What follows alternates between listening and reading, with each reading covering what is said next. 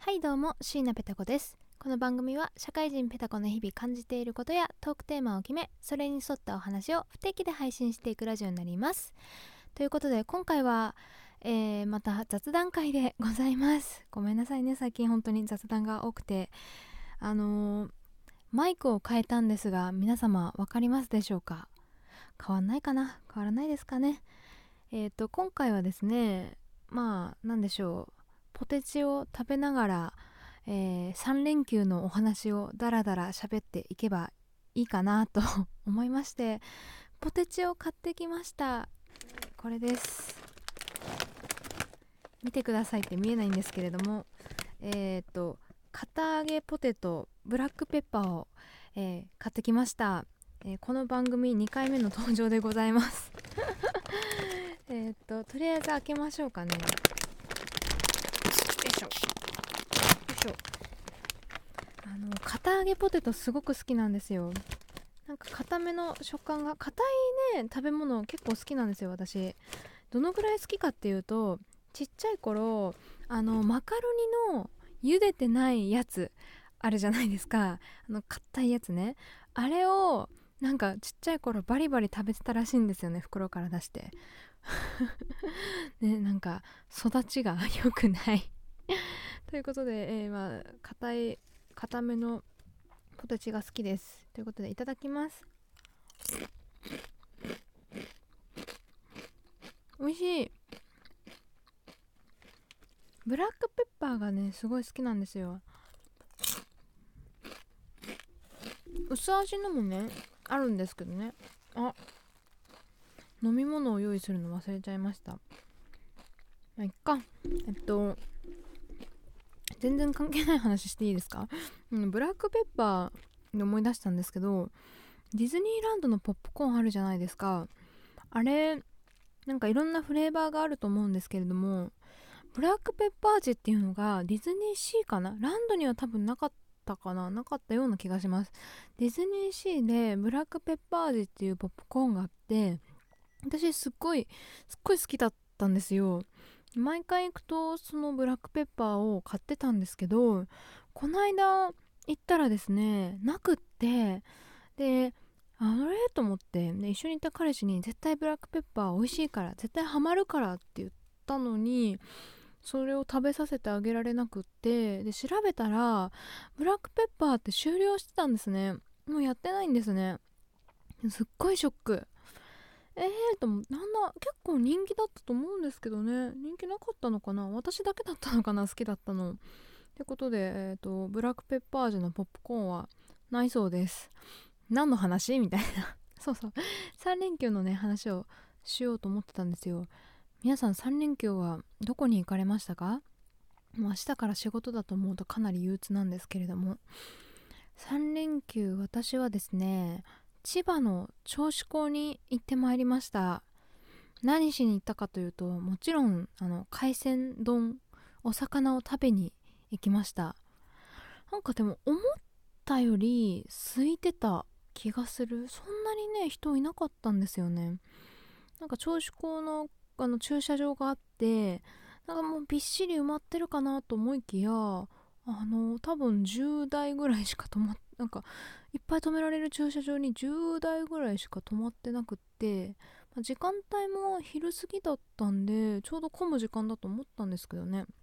割と空いていてまあ良かったです。であのどこのお店に入ったかというと最初浜飯っていうあの海鮮丼屋さんが有名らしくてそこに入ろうと思ったんですよ。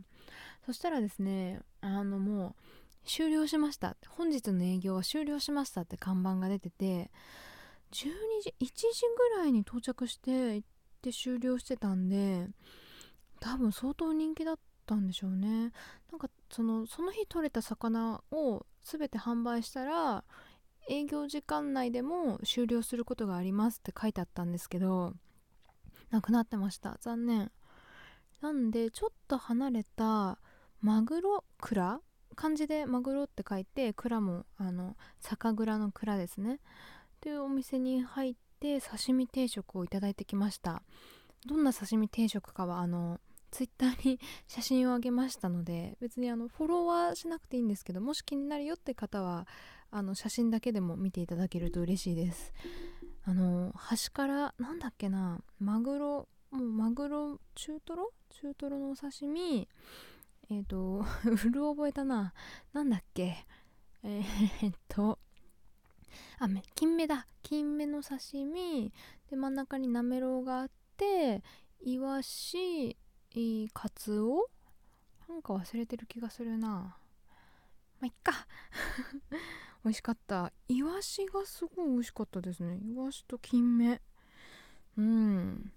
ちょっとお値段が2000 2000いくらでちょっと割高かなと思ったんですが臭みも全くなくてとても美味しかったですね。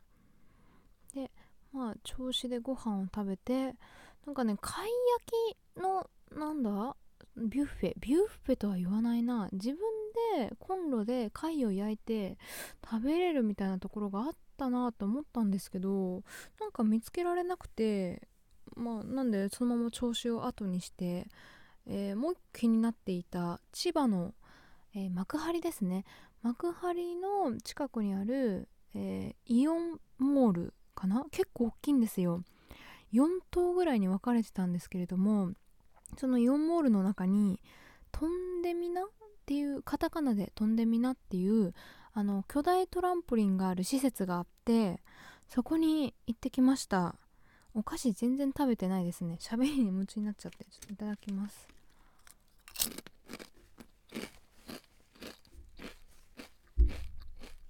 トンデミナっていう施設今あのもしお時間あれば調べていただければと思うんですけどここはの全面トランポリンになってて結構こう着替える場所もあるんでまあ体育着というか運動着に着替えてもらってで専用の靴下をちょっと履かなきゃいけないんですけれども滑り止めのついたそれを履いて自由にトランポリンしてください。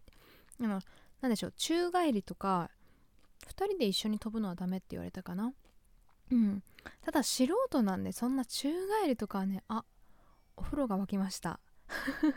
音声乗っちゃったかな。お風呂沸いちゃいましたね。これ取ったら入ります。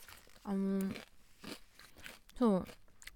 だからすっごい混んでると思って並ぶの覚悟で行ったらですねあもちろん予約もできます。予約もできるんですがめんどくさくって。あの並ぶ覚悟覚悟で行ったらですね皆さん土曜日の夕方17時ぐらい18時だったかな？18時ですよ。全然いないの誰も。穴場です穴場。多分できた当初はめちゃ混みだったと思うんですけど今もう全然ガラガラで私とまあえっともう一人の彼氏とあと何人いたっていうレベルですよ。3人いたかなくらいですよ。使いたい放題でしたね施設が。あとお兄さんがイケメンでした。でそこで、まあ、2人でトランポリンやってたんですが確かね90分制だったと思います。ただ90分もやらんよなと思って多分1時間もやればうん飽きるというかね飛んでるだけなんで体力が ね持たないのでと思ってたらですねそこでトランポリン少女に出会いまして年がね9歳だそうです。ちょっと名前聞くのは怪しまれるなと思ったんでうんゆまちゃんにしときましょうか。ゆまちゃん小学4年生だって言ってたかな。であのすごいんですよ。何がすごいって延々と飛び続けてる上にすっごいうまい。あの普通に足で落下し落下？着地して足で飛ぶっていうのはまあ普通にトランポリンでやるじゃないですか。そのゆまちゃんはですねお尻から落ちたりとかですねお尻お尻から落ちて腹腹で受けてなんか一回転してっていうなんか絶対素人じゃないでしょみたいな動きを連続しかも連続でやっててうわこれはすごいと思って 思わず話しかけてしまったんですよね。この時点でめちゃくちゃ怪しいやつになっちゃうんですけど「すごいね」って言ったらなんか教室に通われてるそうで毎日もうトランポリンのあの授業授業というかなんか習い事をやってるとか言って木曜日は飛び箱もやってる機械体操って言ってたかな？機械体操もやってるんだって言ってああそうなんだってすっごい好きなんだねトランポリンって言ったら。全然好きじゃない。って。いやでも好きじゃないことを延々と続けられるっていうのはすごいですよね。それでいや将来は体操選手だねみたいなことを言ったら嫌だって。私はあの水族館の飼育員さんになりたいの。そっかそっかゆまちゃん。ね。いやなんかこういう頑張ってる子を見ると日本もまだまだ明るいなってちょっと思っちゃいますよね。何目線？みたいな。何目線でこの人言ってんだろう？みたいな。で思わずあの飛び方をね習ったりとかね。あのそうポンポン飛んでてピタッと着地着地したい時はちゃんと膝を曲げて着地するとピタッと止まれるんだよとか。お尻で受けるのが怖い時は、まあ、まず手を後ろに出してからつくといいよとかあのすごい丁寧に教えてもらって 小学4年生に25のおばさんが教えて 彼氏も一緒になって聞いててああなるほどねみたいな。いや面白かったですね。そのゆまちゃんのおかげで90分間びっちりあのトランポリンやったらですね腰が 腰と腹筋が爆発しそうなんで今めちゃくちゃ痛い。ということであのぜひあのトランポリンやってみたいよって方は私人生初でしたトランポリン。楽しかった。ということであの千葉のイオンモールにあの行っていただければ今ならすごいガラガラで遊べると思いますのでいいと思います、えー、皆様は3連休充実されましたでしょうか？ということで全然お菓子食べれなかった。この企画やるたんびにいつも思うんですけどお菓子全然食べれない。